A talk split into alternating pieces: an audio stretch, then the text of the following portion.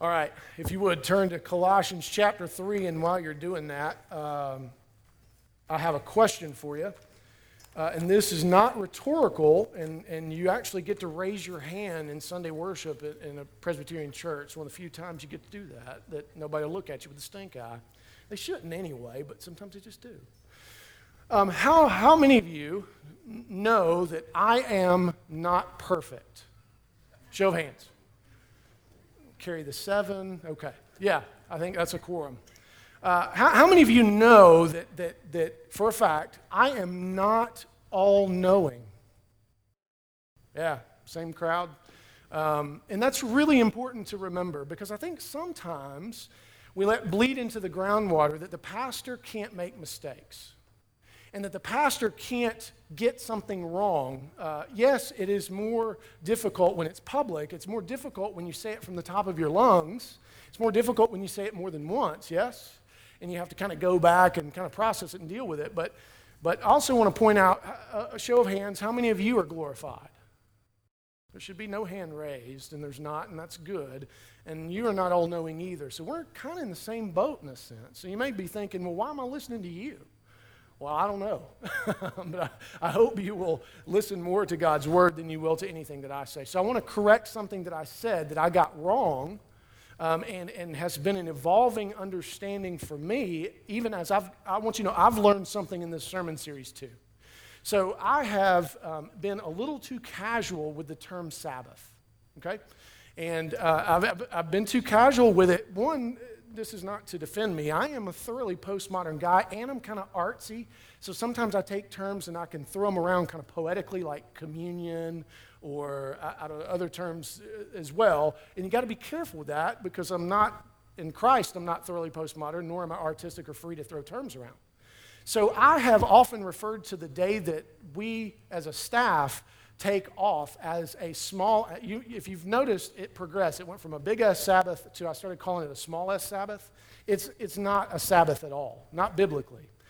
It is, however, a day that is necessary for those of us who work in ministry to take and have unto the Lord. And its pattern is actually Jesus when he said, Hey, I need to go be alone with the Father. That wasn't Jesus taking a Sabbath. That was Jesus who was in pastoral ministry that was very difficult, needing to step out of the crowd and go be Abba's son. Now, if Jesus needed to do that, then chances are those of us who work in his name, we need to do that as well. So you, you, we will make the correction, but we will not change that day, by the way. We're still going to have, Aileen's like, don't you change that day. Um, the, but the meaning of it is slightly different in, in that, and it's just important for us as pastors in humility to take a time to step back where we're not, we're not your primary shepherd at least one day a week, right? And our duties are purely to go and just be Abba's son, to enjoy the Lord. Now, you may say, well, I thought that was a Sabbath. Well, I want to also make something clear in that as well. So, so the, the big S Sabbath is for us as we understand it, and this comes out of the Westminster Confession and goes even further back, all the way to creation, by the way, is Sunday. And that doesn't mean that I'm up here working. I don't view this as labor. Um, I'm worshiping with you, and it's one of the reasons you notice if I'm not preaching, a lot of the time I'm still here. I still want to worship with you. I don't want to go test out other churches and see what other people are doing. And so I, want to make sure that you also understand that I put a high value on the Lord's Day, and I'm called to enjoy it in the same way that you are. I just have a different function within it, if that makes sense. And so, so I don't view the Sabbath as a, as a throw, I don't view the Lord's Day Sabbath as a throwaway. Now, I also want to apologize to you because I said I, at some point I would explain where did the shift come in from Saturday to Sunday. And I just haven't had time to do it, and it really is a biblical theology question that requires a lot more explanation. But let me give you just a, just a, a and if you want more information about it, by all means, come and talk to me. Um, and some of you have already done this, and it's been very helpful. Um, uh, so, in short, the original Sabbath in the creation ordinance had everything to do with the finished work of God. God didn't need to rest because he was tired. What he was doing is giving Adam and Eve a gift, saying, My, my work is done, and I'm giving you this day to rest in the finishedness of my work. And your work will begin only after you've done that first. Remember, we talked about that the first full day in existence for Adam and Eve was, in fact, God's Sabbath rest, which would have been their first day. And so, in the finishedness of that, so fast forward to the New Testament real quick. Jesus rises on what day? First day of the week. The Holy Spirit's poured out on what day? First day of the week. Jesus appears to the disciples on two different occasions on what day? First day of the week. So, so here, Jesus, who says, I am Lord of the Sabbath, now pedagogically hands them a day in which he's now saying to them, Now rest in the work that I have finished, and you will get that first because think about it in salvation, no good works come from us until we're saved first. So Sunday is not just an arbitrary day, it's not just a pick, use your own illusion, pick your own thing. It has extreme teachable value. Now, you may say, well, why not just call it the Lord's Day? Because, because circumcision changed, changed to baptism and, and, and uh, Passover changed to Lord's Supper. Well, the reason it doesn't change in name is because it's a creation ordinance. Remember, the Sabbath precedes Jewishness and the law. So you don't need to change the name, which is why the author of Hebrews in chapter 4 doesn't call it anything else. The only place you see the term Lord's Day is in Revelation chapter 1. And there's some debate as to what it may actually mean. But the reason we call it the Lord's Day is because Jesus said, I am Lord of the Sabbath. So let me also put something to rest. If you come to me and you say, I think that's hogwash, I think the Lord's Day is different from the Sabbath. And, and I'm going to practice the Lord's Day by coming to worship, by celebrating the finished work of Christ, and, and loving people well and celebrating. Amen. We ain't fighting about nothing but semantics at that point. And so it's not, I'm not trying to impose something upon you. What I'm trying to do is help you understand a gift that you've been given. And our predilection is to say, I don't want a day off. I don't want a gift from God. Why? Because we're broken and we're human. And so, one of the mistakes that I'd kind of made previously is to read Romans 14, Colossians 2, and I think it's Galatians 4 as doing away with the Sabbath so you could pick whatever day you wanted. Well, I was wrong. You can't. It doesn't make sense to do that. That's chaos. And so, uh, so as I've studied this and I've gone through this and come to a strong conviction, my wife actually was the first one. She came home after I think it was the first sermon or so. She goes, Let me see if I get this straight. Have you changed on what you believe about when the Sabbath is? And I said, Yeah, actually, I have. And then some other people came to me quite lovingly and said, Hey, there's, you're causing some confusion by using little s Sabbath and big S Sabbath. So forgive me for causing any confusion in doing that. Let it be uh, going forward, we'll call that as a day as unto the Lord, which is good for the humility of the staff of this church, and the rest is Lord's Day, Sabbath only. Does that make sense to everybody? All right, so forgive me on that. I got, I got that wrong, um, and it's been, hopefully, it's being corrected. Now, you may say, well, what else have you messed up? Well, I don't know yet. We'll, I'll admit it as we go, all right? All right, um, and if you have other questions, by all means, uh, and don't, so sometimes people, I've had a few people come to me and say, as I've addressed some of these questions, hey, there must be something really bad going on. No, nothing bad's going on. Something great's going on. People are asking questions and wanting to know more about how to live in such a way as to glorify the Lord their God. And amen. Let us show each other humility and love each other well in doing that because I can and am often wrong. And sometimes at the top of my lungs. And so, same grace you need, I need. And if that disqualifies me, just let me know so I can put my resumes out. All right. Let's turn to the text. Um, this morning, we're looking at a text that has significant baptismal implications. And you may say, this sermon series is not about baptism. Oh, but it is, right? You, how, do you, how do you work heartily as unto the Lord if what is signified in your baptism is not true of you? How do you keep a day as unto the Lord and use it to love other people well if what is true about your baptism is not true of you. So, baptism has a significant implication. You may say here, I don't see the word baptism in chapter 3 at all. Well, two things. That's because, one, it occurs in chapter 2, serves as a, an overarching theme. And secondly, it's baptismal language when he talks about putting off and putting on. It was a, a, way in which they would put off the, it was, it was in baptisms in the first century, oftentimes uh, as they would be poured over, they would take their garment off so as to signify, I'm putting off the old man. And as they were poured over, which signified the outpouring of the Holy Spirit, they then were cleansed in such a way as to re- represent being made new. Right? That's all, what it signified. So it was, it was very much a, a pedagogical reason for using that language or teachable reason. So Paul is actually pointing us to and saying to us, improve upon your baptism.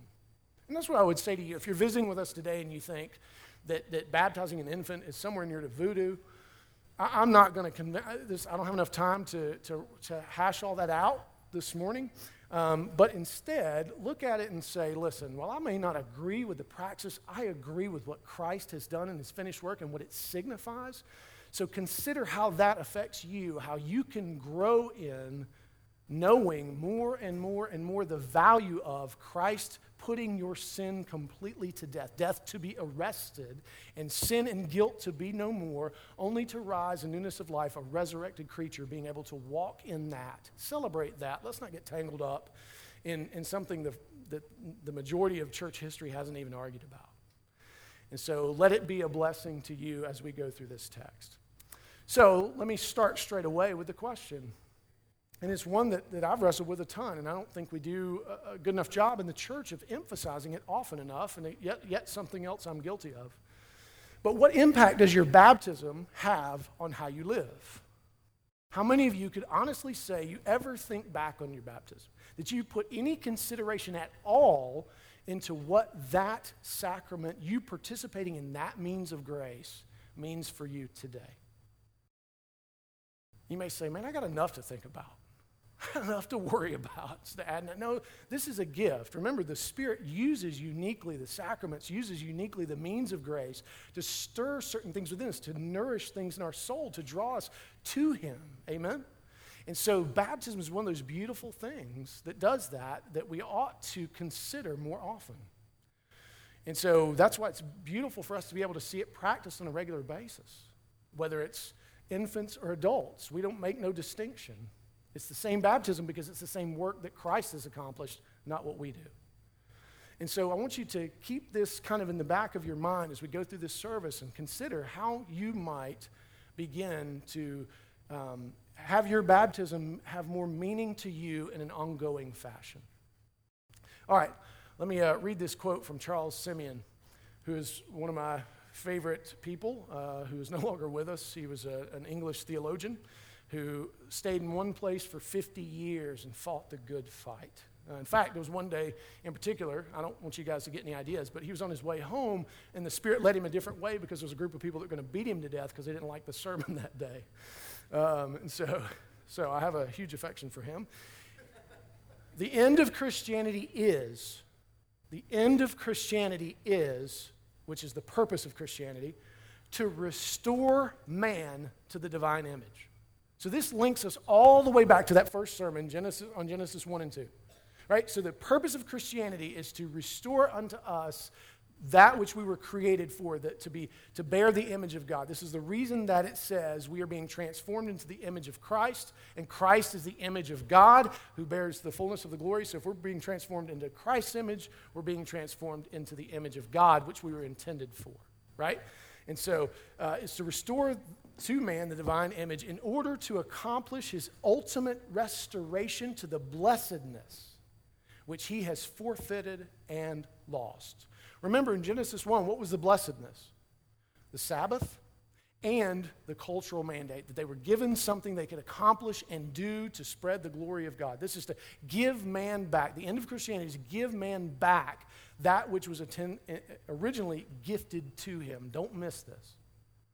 It says, Doubtless the Lord Jesus Christ, by his own obedience unto death, affects our reconciliation with God. That is his work and his alone.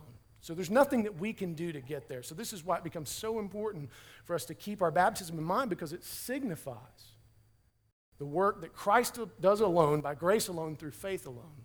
And that's why we get it so messed up when we take and make baptism into something that we do. It is a declaration that we make. No, it's a declaration that Christ makes. So, Paul makes it clear in Colossians chapter 2 that the people of God have been set free from sin and death. He says, and we sang this this morning, he says it's been nailed to the cross. He takes and he, he completely destroys that which is destroying us. And then he goes on to talk about circumcision and baptism, and he makes it clear to them that this sets us free from the narrow frame of human thinking and tradition. The rulers and authorities of this world and all of the neurotic religious practices. We are set free indeed because of the finished work of Christ. And this is setting the table for what he's going to tell us in Colossians chapter 3. It says, We are instead to be defined and transformed by the perfect work of Christ in his death and burial, which is fully signified in our baptism, to be remembered. And it is in Christ alone that we are reconciled to God and set truly free as sons and daughters. Nothing else will set you free. No keeping of any tradition, no religious practice, no how you look outwardly. So I also want to correct something else. A question came in about, hey, you know, are you suggesting that by looking different on the Sabbath, by, by having celebratory practices on the Sabbath and doing things slightly different, are you suggesting we shouldn't we should live no different the rest of the week? Shouldn't we who are in Christ be different all week long? And the answer is yes. Yes, all week long you should be different.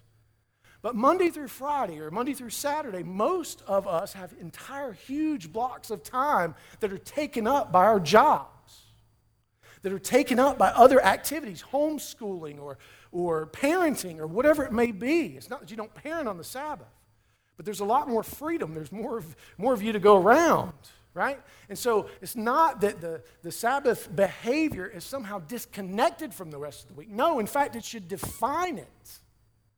Those of you, I, I suggested, if you, out of your own conscience, tend to eat out, tip celebratorily. Now, that's for you. That's, that's to remind you this day is different. And it's also to signify to the person serving you that you're not like every other Christian who eats out on the Sabbath and is horrible. I know that's a gross general statement, and it may be even be an argument for why we shouldn't eat out on Sunday if we're going to be horrible. But, but that's, so, so the point is not that you're trying to make the Sabbath be different, it's that the Sabbath is hopefully making you different so that you live different the entire rest of the week. All right, so if you would turn to Colossians 3, we'll read verses 1 through 4, and this is where Paul calls us to seek and set our minds on the things above where Christ is. He says, If then you have been raised with Christ, seek the things that are above, where Christ is, seated at the right hand of God. Set your mind on things that are above, not on the things that are on the earth. For you have died, and your life is hidden with Christ in God. When Christ, who is your life, appears, then you also will, will appear with him in glory. So notice what Paul says. He says, All right, if, if you claim to be a Christian, if you say that you are a Christian, there is something that ought to be true of you there is, a, there is an action, there is a, a mindset that ought to be true of you if you claim to be a Christian, right? And notice what it is. What is it? Look to Christ who is seated above. Look to the finished person and work of Christ in all things. Look to that, not to the things of the earth, right? Now, who among you does this perfectly? I see that hand. I'm just kidding. There's not one back there. Was like, no, no hand. We don't do this perfectly, which is why he's saying to us that we need to do it, right? He's not expecting that we will do it perfectly. What he's doing is trying to remind us this is what you ought to do if you're raised with Christ. Is, to be encouraged in this, you will grow in this in your sanctification, right? You'll, you'll be able to do it better sometimes than others, right? But there's grace enough for you too. This is something we should be encouraging each other in as we counsel each other. We should never offer pop psychology we should never offer earthly response. We should always be able to turn and find in the scriptures some comfort, right? Now, the scriptures are not a cookbook. They don't deal with every single solitary thing that we, we raise in a direct manner. There's wisdom that must be applied. There's ways in which we, it helps us to think about things, right? But it doesn't address every single solitary thing, like should you own a dog? I don't know. Some of you are wondering, not, you shouldn't own a cat. They're from hell. I love cats, by the way, so don't, I don't want to hear about it. Uh, I love all animals, as it turns out. But there are things that the Bible doesn't address in a cookbook fashion. but we should be so steeped in it. This, again, is why I say to you all the time you have no idea how you are hampering yourself in a month or two months or three months or a year because you're spending no time in the Word now. And not only are you hampering you, but anybody that comes in your path that you could offer them the truth of the Scriptures that will be ready in you because you've been fast and ready in them. Same thing with prayer. So here, Paul is saying if you have been raised with Christ, that one of the things that ought to define you is that you are to seek the things that are above. Now, that, that, that's not a perfect word. It doesn't mean you have sought. Then he doesn't say, if, if you were raised with Christ, then you ought to always have sought. No, he says, seek.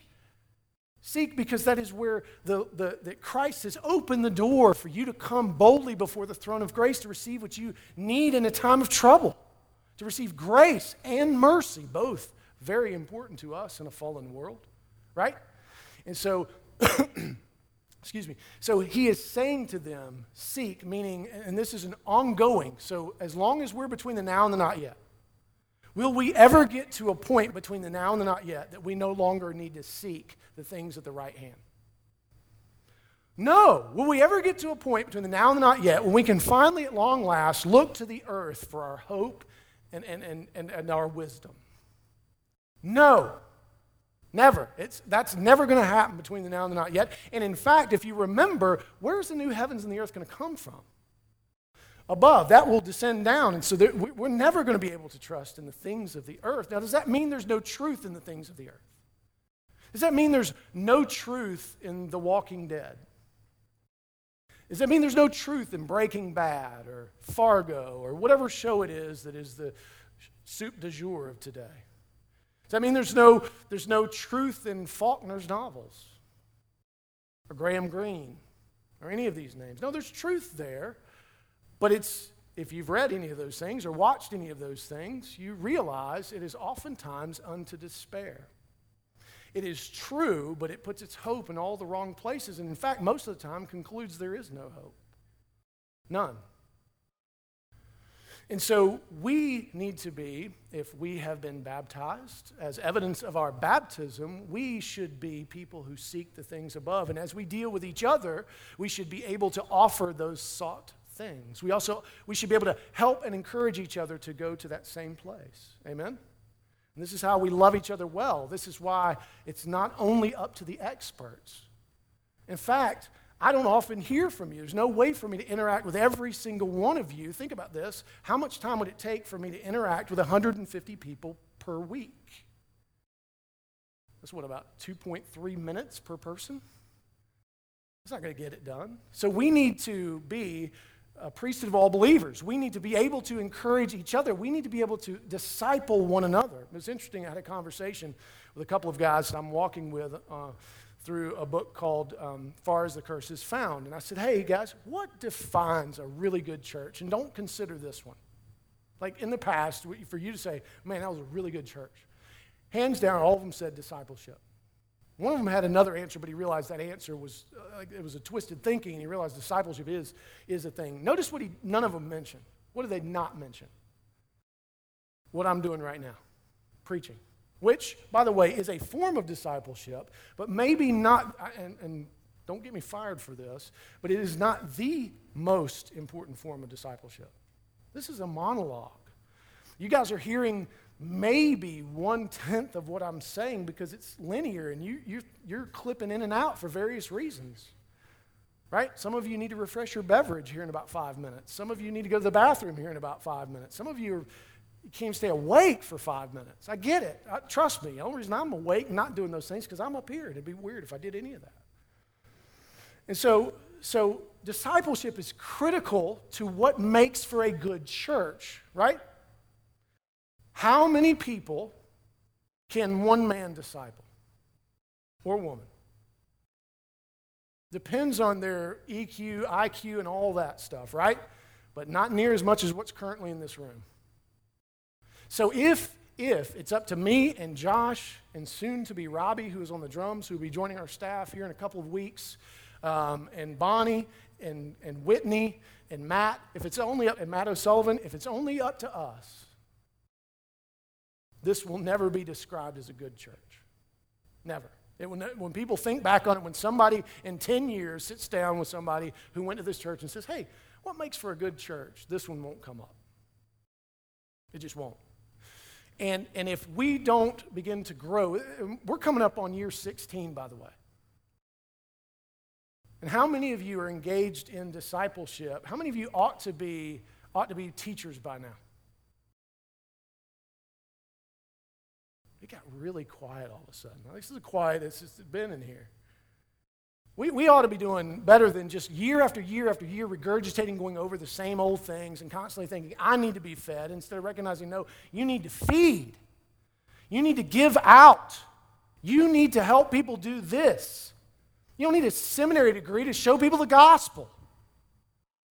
You don't. What you need is a heart for other people in the same way that Christ does, which, by the way, you've been given, you've been gifted, brand new. And so, we, if this church is ever going to be any good at all, it ain't going to be because of what I'm doing up here. Now, what I do up here matters, don't get me wrong.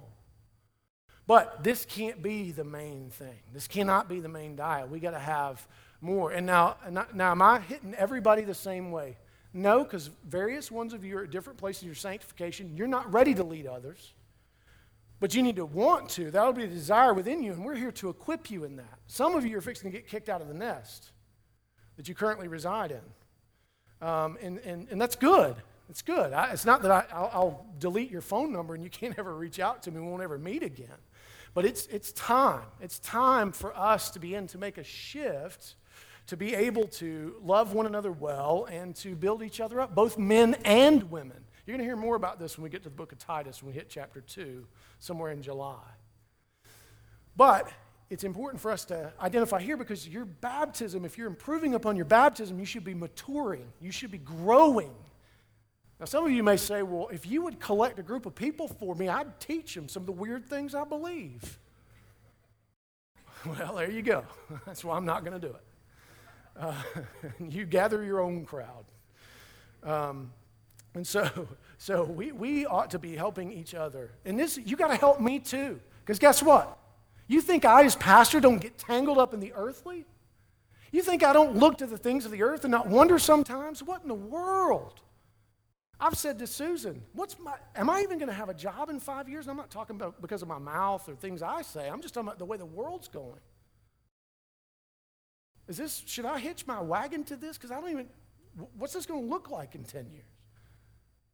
I'm not calling skies falling here, but I'm just reading what's out in front of me. Unfortunately, that's what I'm reading. Instead of looking to the right hand of the Father, where Jesus says, I am king. And I reign, and you don't even need to worry about that. I got the cattle on a thousand hills. And if you become a jailhouse preacher because of some governmental thing, then that's just what you're going to be, and be a good one. I'm not signing up for that per se, but if in his sovereignty that's what he says, I got to do that, right? So here we are called to remember what is signified in our baptism the risenness of Christ. And it says, Your life is hidden with him. How beautiful is that? Your life is no longer up for grabs in any way, shape, or form. For him to talk about the hiddenness of your life means that you're firmly placed in his hand and you cannot be snatched out.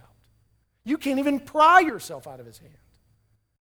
Your life is hidden in the finishedness of the work of Christ, who's seated because his work is done until his return. And even that work is essentially done, it's foregone conclusion, it's what's coming.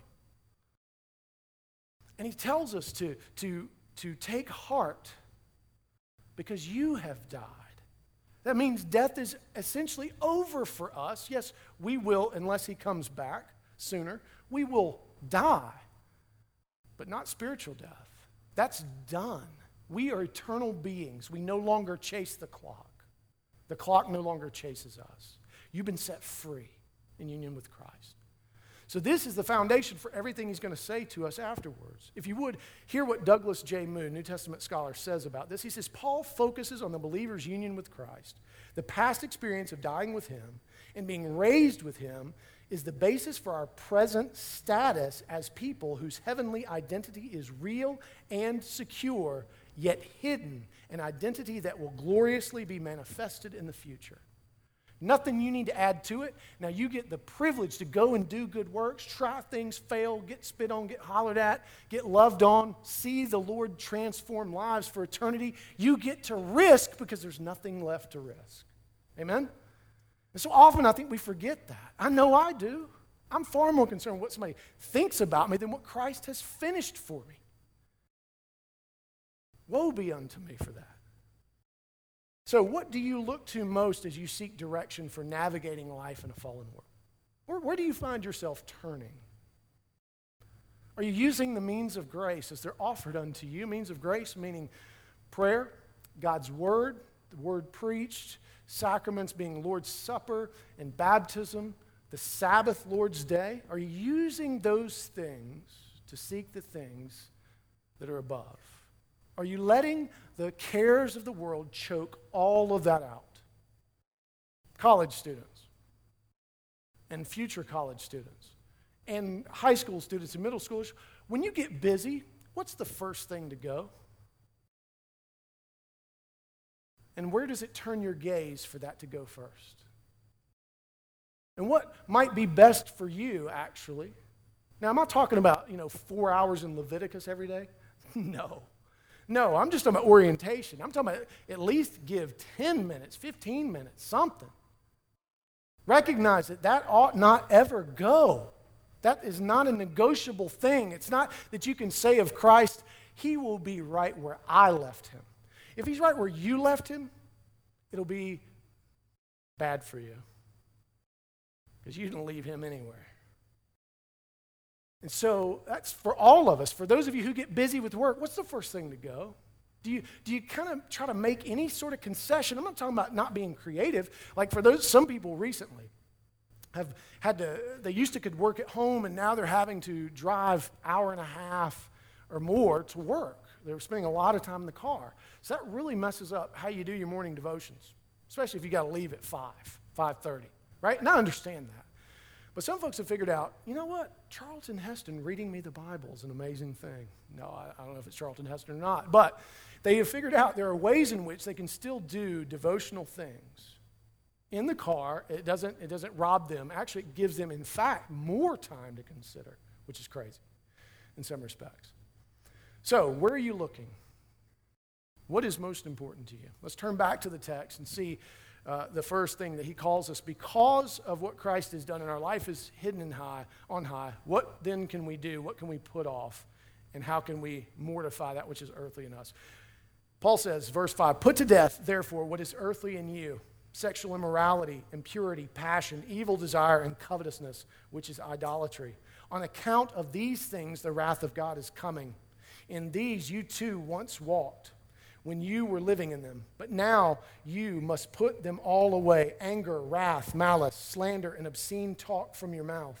Do not lie to one another, seeing that you have put off the old self with its practices and have put on the new self, which is being renewed in knowledge after the image of its creator. Here, there is not Greek and Jew, circumcised and uncircumcised, barbarian, Scythian, slave, or free, but Christ is all in all. Now, what Paul's saying here is you have been given the ability. For those of you who say, Cameron, you don't, you don't understand my, my sin and how I struggle, dude. It's, it's, uh, I don't have any control over it. Well, then you may not be a Christian. Who are you to say? I'm just looking at Scripture for you to say you have no control is to say that your baptism has no meaning. Now, am I saying that you won't struggle? Am I, am I saying that it won't, you won't battle and you won't, you won't sometimes lose. No, I'm not saying that, and sometimes you will, right? Sometimes you will. But you can't ever say that there is no hope whatsoever. You can't say that this is the, my fallenness is the only way that I can be, I have no choice. That is a creational lie. That is a, something that will destroy you. No, you can be different. And the only way that you can really be different, what you're actually feeling is the earthly fall and its hopelessness. What you ought to feel, what ought to be, uh, you ought to be looking to, what ought to help you put those things to death is for you to remember your baptism and seize upon the things that Christ has done for you in faith by grace alone in Christ alone. See, too often we're quick to feel defeated, aren't we? And we, we, we, we don't look to the things that are at the right hand of the Father. We're quick to say, there's just no hope. I understand. I have, I have stood where you are standing. In fact, and I've shared this before, I, I wanted to take my life a number of times. Even after I had become a Christian, I considered suicide on occasion. I'm not proud of that. And that was not me leaning on my baptism. That was me getting tangled up in the things of the earth and thinking nothing was ever going to change. Oh, it will. Trust me. I'm on, I'm on the far side of so much that is good and so much gracious ground. I, I wish I could tell you all about it and encourage you and tell you just hang on and wait and see how the Lord will be good. And so Paul is saying, those things are not your master. Now, notice what he begins with first. He begins with a list of things that are very personal, actually. They're internal. Now, it's interesting that he would start with those things that are internal and say it's because of these things that the wrath of God is coming. Now, how many of you think, don't show your hands, this one's rhetorical, how many of you think that your sin ain't hurting nobody? What I do ain't hurting nobody, it's in darkness. I ain't hurting nobody looking at these things, trolling the internet, doing these different things. I ain't hurting nobody. Having a few drinks on the back porch until I can't see straight. I ain't hurting nobody. Yes, you are. You're hurting you. And God loves you. And God doesn't want you, who is created in His image, to sully that image and be destroyed. He's making it very clear that your sin is never solely personal. No, it is against the divine God who loves you. And that is not purely personal. This is why Paul begins there so that they can make no argument and say, My sin doesn't matter. No, it does. It matters significantly. And notice he then moves on to a list of things that have to do with our interaction with each other. You never have the liberty to mistreat one another. Never. You're never justified in engaging in these things given the risenness of our Savior. Never. It's something that we should put off, put to death, make war with, to quote my brother John Piper. I should probably drag it out more and say it louder, but I'm not.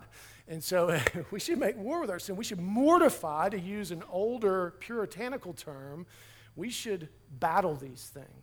And we should help each other in battling them. Never, if someone comes to you and confesses something, never should someone caught in sin be cast out first. No. They should be offered the means of grace first, and second, and third, and only when they reject them in toto are they to be cast out. And we'll get to this as we talk about Matthew 18 in June. And we'll also deal with it in Titus as we talk about false teachers. But we should offer instead that which can bring them back that which can make, if they've been baptized, the truth of their baptism meaningful, right? And so he's saying, put these things off. You have, you have no excuse for not doing battle, so, so do not hear me wrongly. So I want to make this very clear if you clipped in or clipped out. I am not suggesting that you should never struggle. In fact, I'm suggesting you're going to struggle more you're going to struggle more because as you get older, the Lord, and this, I know this sounds like just old people trying to be mean to young people talk. But as you get older, you're going to discover more and more of your sin so that you get to stand up and tell people in public. And, and you're going to discover more and more the things that you're wrong about so you get the opportunity to correct those things because God loves you and you already are in Christ what He loves. Your life is hidden on high. Don't forget that. And the struggle doesn't mean that you are somehow broken beyond repair. No, the struggle, in fact, indicates that there is a smoking flax, a bruised reed present. And so here, Paul is trying to encourage us to begin by putting those things off, as signified by being buried with Christ, so that our sin and guilt are no more. Listen to what New Testament scholar F.F. F. Bruce says about this passage. He says, You have died with Christ act and speak and think, therefore, so as to make it plain that this death is no mere figure of speech. Do you hear that? Live in such a way that your baptism is not just some uh, kind of abstract concept. but a real event which has severed the links which bound you to the dominion of sin. In short, be in actual practice what you now are by divine act. My old um, mentor, Tom Anderson, who just retired and moved to Birmingham, said, used to say it this way Sanctification is us becoming what we already are in Christ. It's, it's, it's us learning more and more about what we already are before the throne in Christ alone.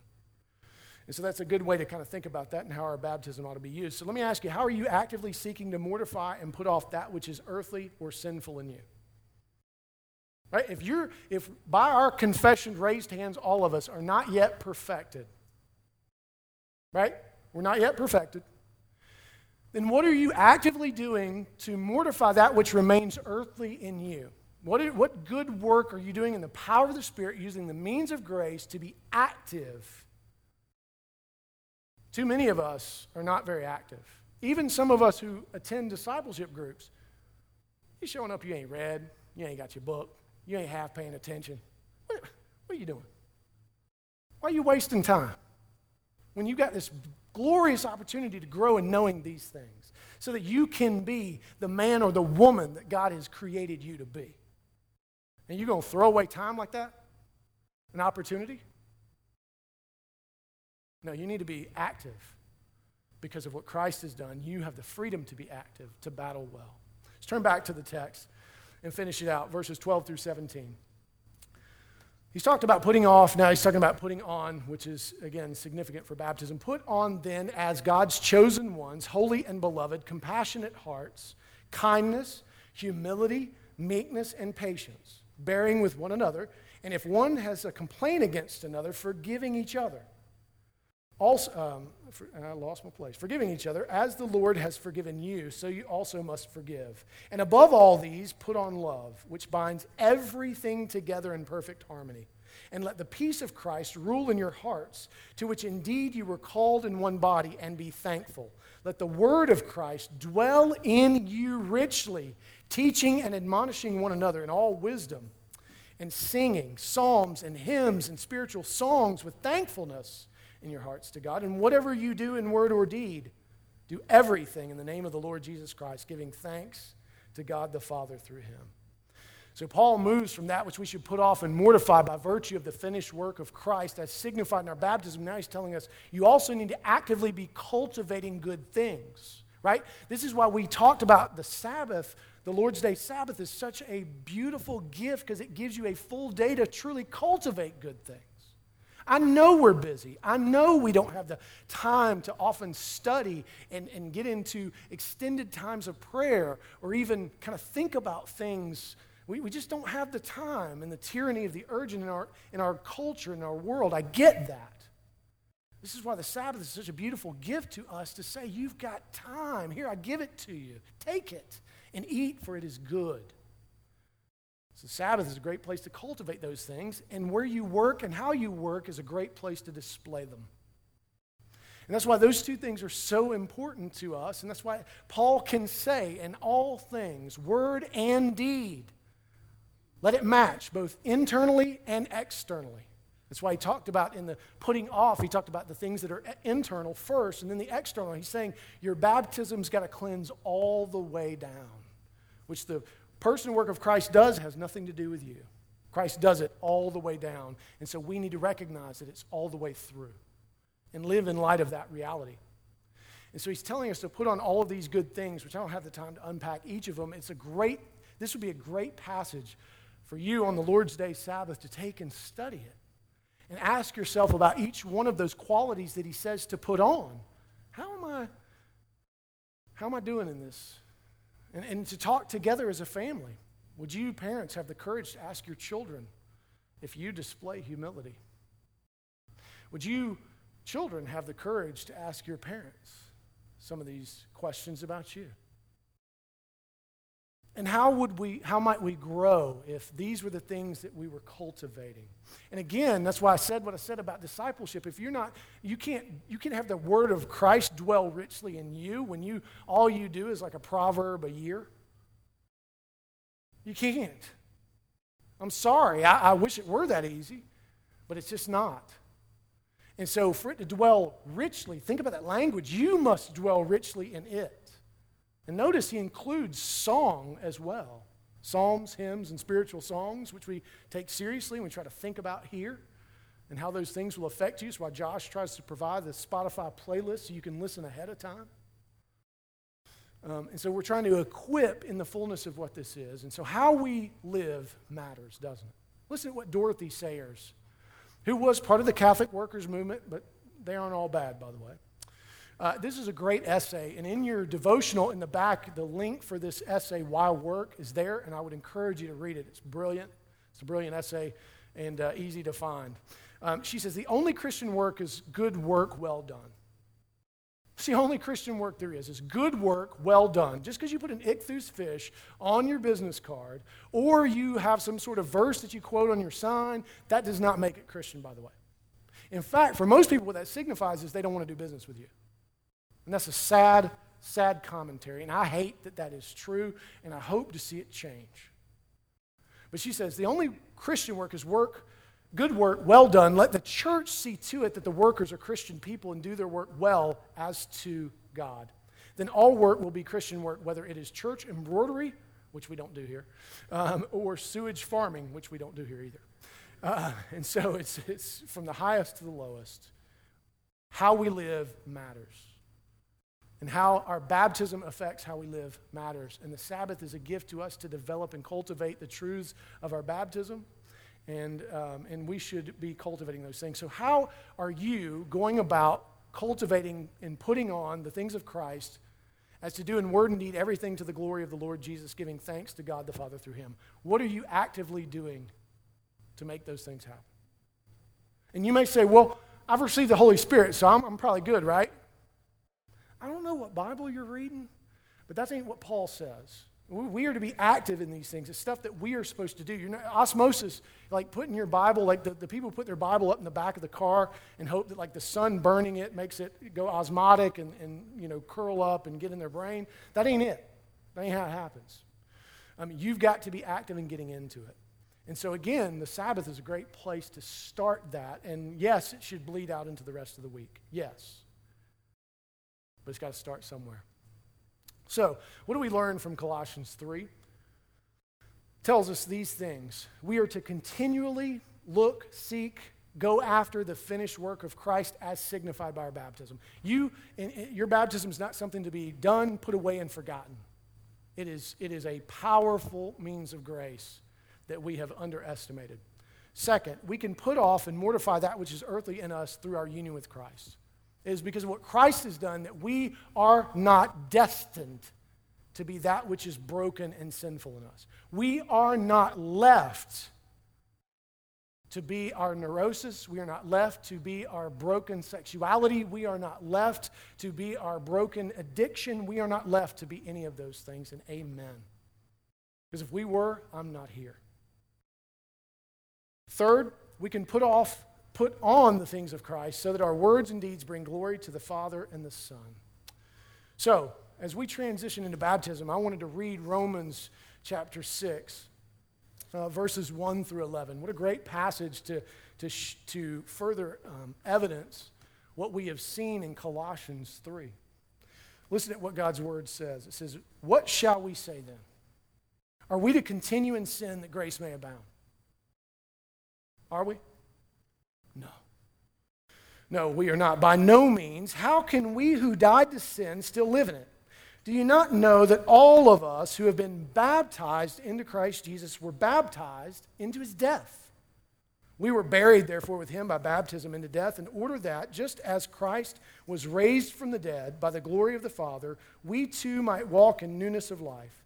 For if we have been united with him in a death like his, we shall certainly be united with him in a resurrection like his.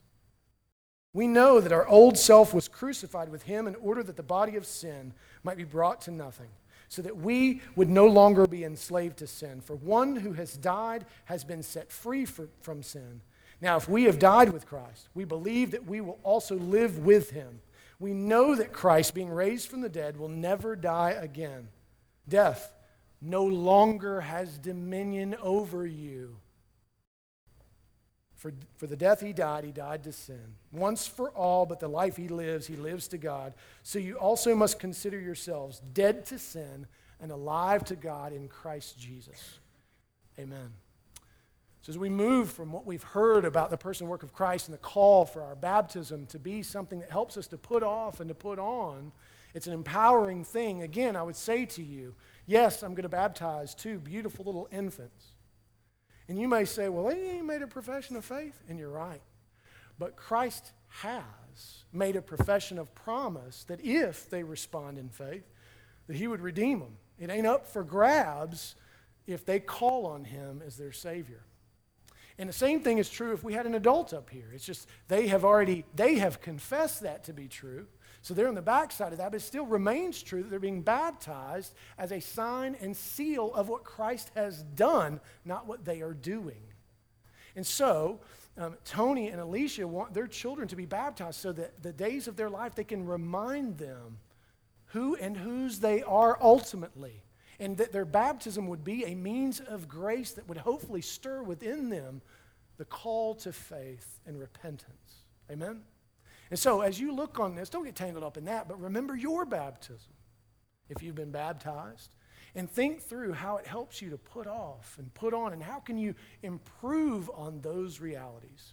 Tony and Alicia, if you would come on down, and Tim. I just want to remind us that baptism is such a beautiful picture of the gospel. We've been hearing that all service. And it's, it's the water, how much water you put on them is not the important part um, because the water is not what matters. It's the finished work of Christ. And what matters is that someday they'll respond, right? But the water signifies something, and it signifies them being washed in the blood of Jesus. Now, they're not actually being washed, the, the water does nothing, but that's what it signifies. And, and not only that, hey, how are you? Uh, and not only that, but it signifies, as, as that water runs off, that they're a new cre- they, can, they can be a new creation in Christ by faith alone. So, what a beautiful picture, what a beautiful opportunity this is to see. And again, some of the backstory you don't know is there was so much prayer that went into them even being here. And not only that, old Judson tried to do something weird with his heart. He didn't. But the Lord has been so gracious to redeem and, and, and heal him. He's got some things coming up when he turns four. Is that correct? possibly, unless the Lord does what he does and is miraculous and heals him. But what a beautiful picture of the gospel these, these two children are as answer to prayer, as, as miracles in and of themselves, an ongoing testimony to the goodness of God, not only to Tony and Alicia, but to us, the church. And so, um, I have a, a few things that I want to ask them and then I have a question for you, the congregation. And so the questions for the parents, again, should not be taken lightly. We need to, they, hopefully, they will consider these things, and we have provided some resources for them to try to help them fulfill what they're about to take vows in. They have uh, catechisms for both Judson and Wren, and then I've written a letter for them to open when they turn 16 that I hope will already be true of both of them, but if not, that it would stir within them a desire to move toward the Lord. And so, uh, and then we as the church will serve them as a resource as both parents and to raise their children in the admonition of the Lord for as long as He gives us. Amen?